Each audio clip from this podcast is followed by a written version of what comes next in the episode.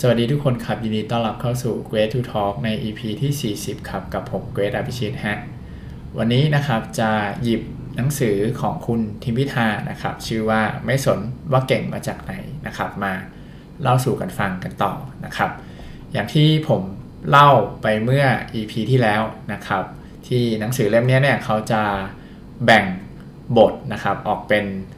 คาบเรียนที่1คาบเรียนที่2คาบเรียนที่3นะครับในหนังสือเล่มนี้เนี่ยก็จะมีทั้งหมด5คาบเรียนด้วยกันนะครับซึ่งคาบเรียนที่ผมจะเอามาเล่าในวันนี้นะครับเป็นคาบเรียนที่2นะครับที่พูดถึงเรื่องของคนบันดาลใจนะครับคนที่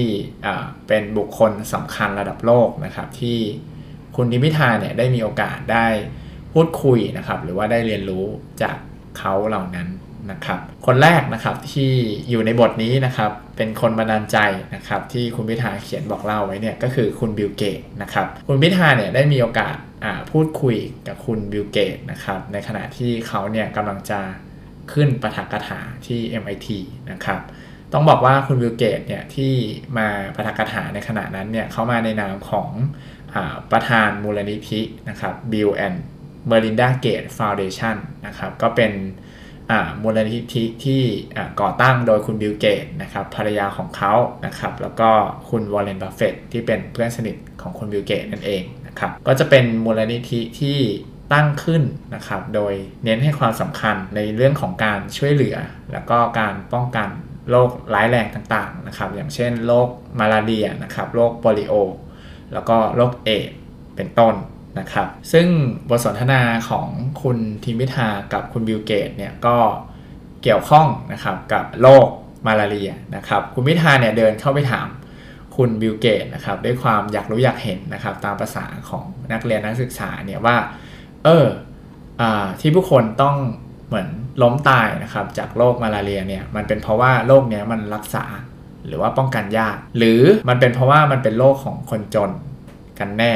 นะครับคุณบิลเกตก็ถามกลับนะครับว่าแล้วคุณคิดว่ายังไงนะครับคุณพิธาเนี่ยก็ตอบนะครับว่ามันน่าจะเป็นเพราะว่าโรคของคนจนหรือเปล่านะครับเพราะว่าด้วยเรื่องของแรงจูงใจนะครับมันไม่น่าจะมีบริษัทยาในประเทศในฝั่งตะวันตกเนี่ย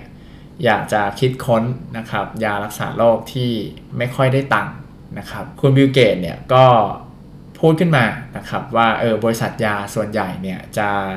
คิดค้นยารักษาโรคที่เป็นโรคเรื้อรังนะครับอย่างโรคคอเลสเตอรอลนะครับโรคเบาหวานเพราะว่าโรคเหล่านี้เนี่ยทำให้บริษัทยาเนี่ยได้เงินมากนะครับซึ่งก็ไม่ใช่เรื่องผิดนะครับว่าบริษัทเหล่านี้ไม่ได้นะครับเพราะว่าทุกคนเนี่ยมีเจ้านายนะครับมีผู้ถือหุ้นอยู่นะครับ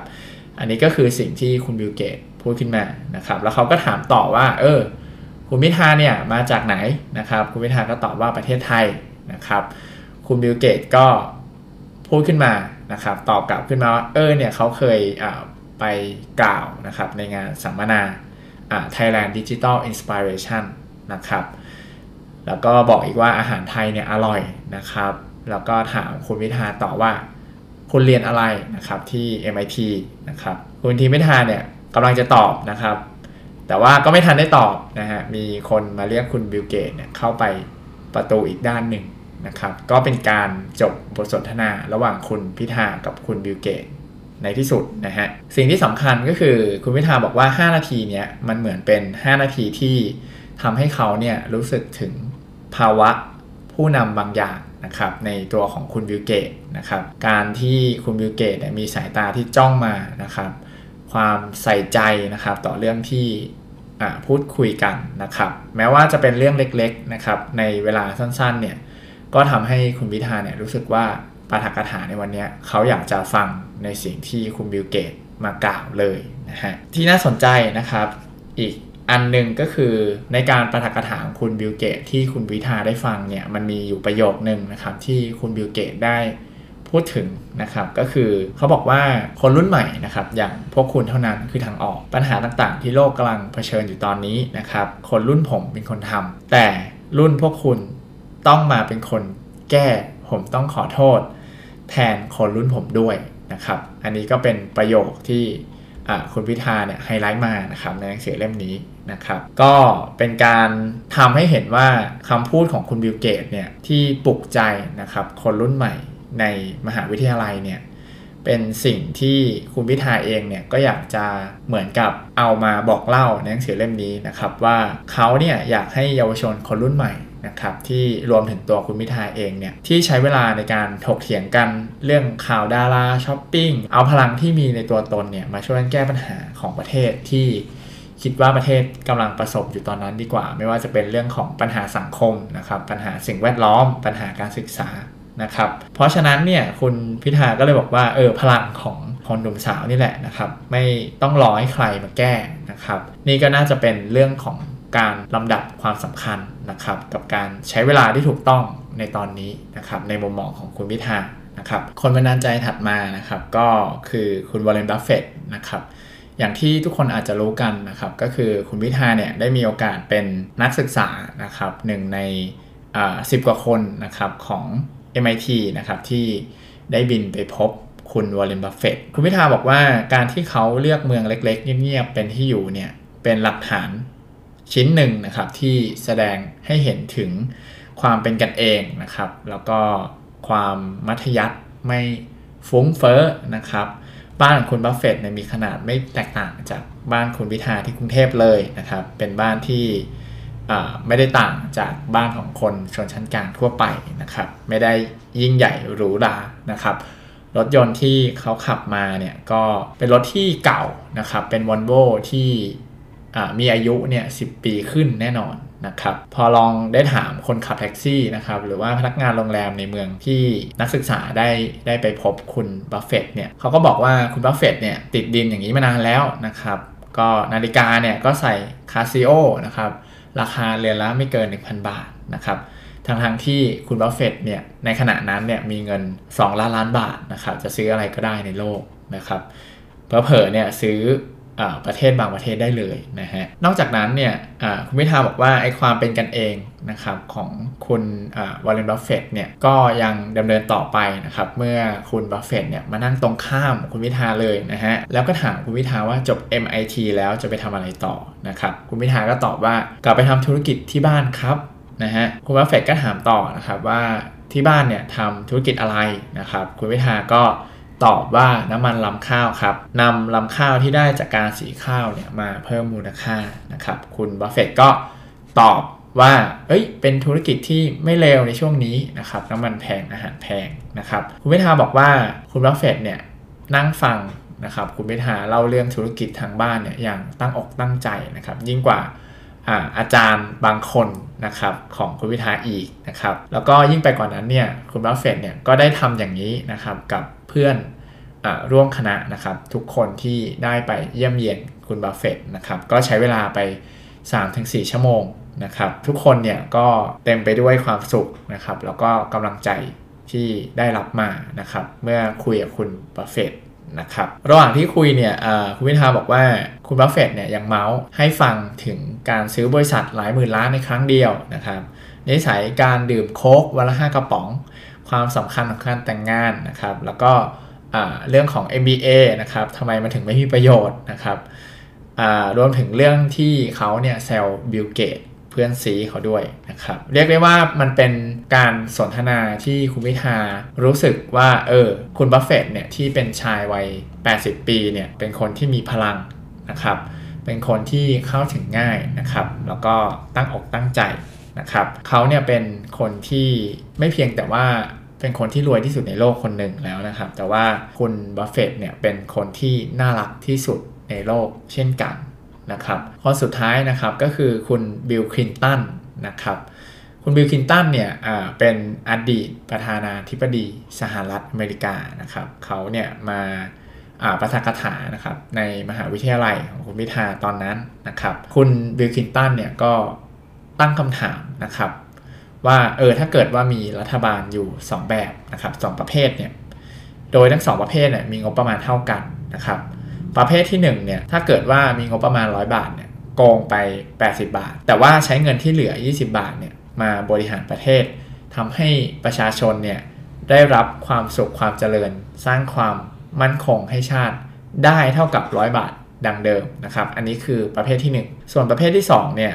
เป็นคนที่มือสะอาดนะครับแต่ว่าทำงานไม่เป็นนะครับใช้เงิน100บาทนะครับที่เป็นงบประมาณเท่ากันเนี่ยกับประเภทที่1เนี่ยแต่ว่าสร้างประโยชน์ให้ประชาชนได้แค่5บาทนะครับ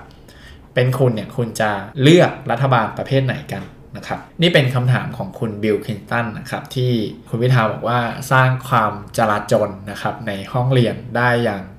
อัศจรรย์นะครับก็จะมีหลายๆคนนะครับก็บอกว่าให้เน้นผลลัพธ์นะครับรัฐบาลเนี่ยทำอะไรก็ช่างนะครับแต่ขอให้ชาวบ้านเนี่ยไม่อดอยากแล้วก็มีงานทำก็พอนะครับส่วนก็มีอีกกลุ่มหนึ่งนะครับที่บอกว่าวิธีการตั้งหาที่สำคัญนะครับเรื่องของการโกงเนี่ยรับไม่ได้นะครับเพราะว่าเงินที่โกงเนี่ยเป็นเงินของภาษีประชาชนการบริหารก็อยากให้มันเป็นไปด้วยความพยายามดีกว่าการมาโกงกินอย่างเดียวนะครับผลลัพธ์เป็นยังไงไม่ว่ากันนะครับแต่ว่าให้ดูวิธีการบริหารเป็นหลักนะครับคุณวิทาบอกว่าก็มีการพูดคุยนะครับกันไปกันมา2ชั่วโมงผ่านไปเนี่ยก็ยังไม่ได้คำตอบนะครับทุกคนในห้องก็พยายามออกไอเดียกันเยอะแยะมากมายนะครับ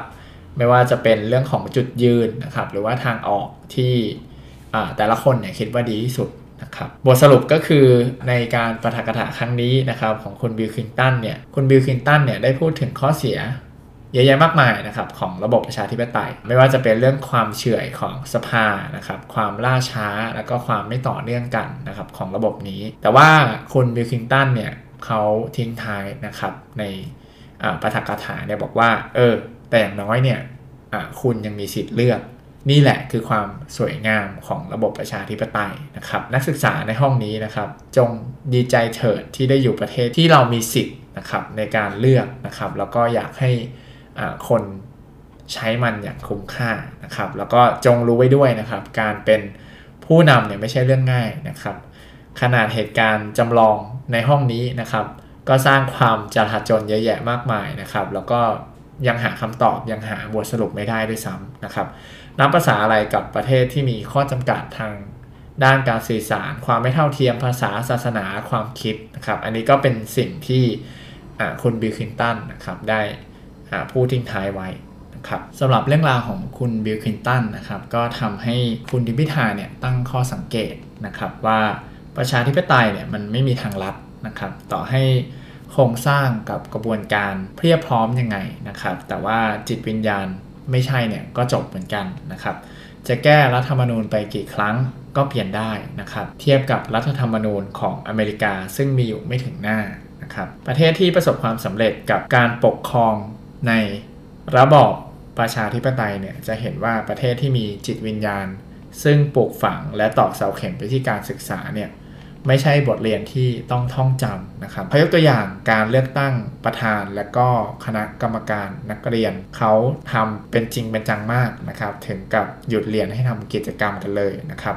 มีการหาเสียงให้ข้อมูลมีดีเบตถามตอบนะครับคุณวิทาเนี่ยย้ำอีกครั้งว่ากระบวนการกับจิตวิญญาณเนี่ยสำคัญมากนะครับแล้วก็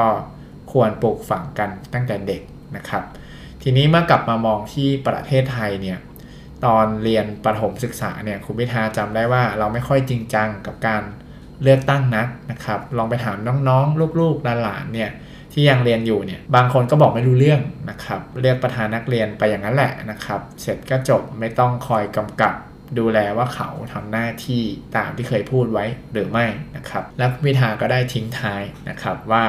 ถ้าเกิดว่าคุณบิลคลินตันเนี่ยมาถามคำถามนี้นะครับกับผู้อ่านบ้างเนี่ยผู้อ่านเนี่ยจะตอบคำถามคุณบิลคลินตันอย่างไรนะครับโอเคครับและนั่นคือทั้งหมดของคาบเรียนที่2นะครับเป็นเรื่องราวของบุคคลที่บันดาลใจคุณพิธานะครับเป็นบางส่วนนะครับที่ผมหยิบมาแล้วคิดว่าสำคัญนะครับก็ถ้าเกิดว่าใครนะครับอยากจะรู้ว่ามันมีเรื่องราวอื่นๆอีกนะครับในคาบเรียนนี้เนี่ยก็ลองไปหาซื้อหนังสือเล่มนี้มาอ่านเพิ่มเติมกันได้นะครับก็หวังว่า EP นี้ทุกท่านเนี่ยจะได้เห็นมุมมองนะครับของคุณพิธาที่เขาได้ไปเรียนหนังสือที่นู่นนะครับแล้วก็ได้พบปะพูดคุยกับบุคคลสำคัญเนี่ยแล้วเขามีมุมมองยังไงเขามีบทเรียนยังไงนะครับที่เขาถ่ายทอดมาในหนังสือเล่มนี้นะครับก็เดี๋ยวกลับมาพบกันใหม่ EP หน้าครับวันนี้ลาไปก่อนครับสวัสดีครับ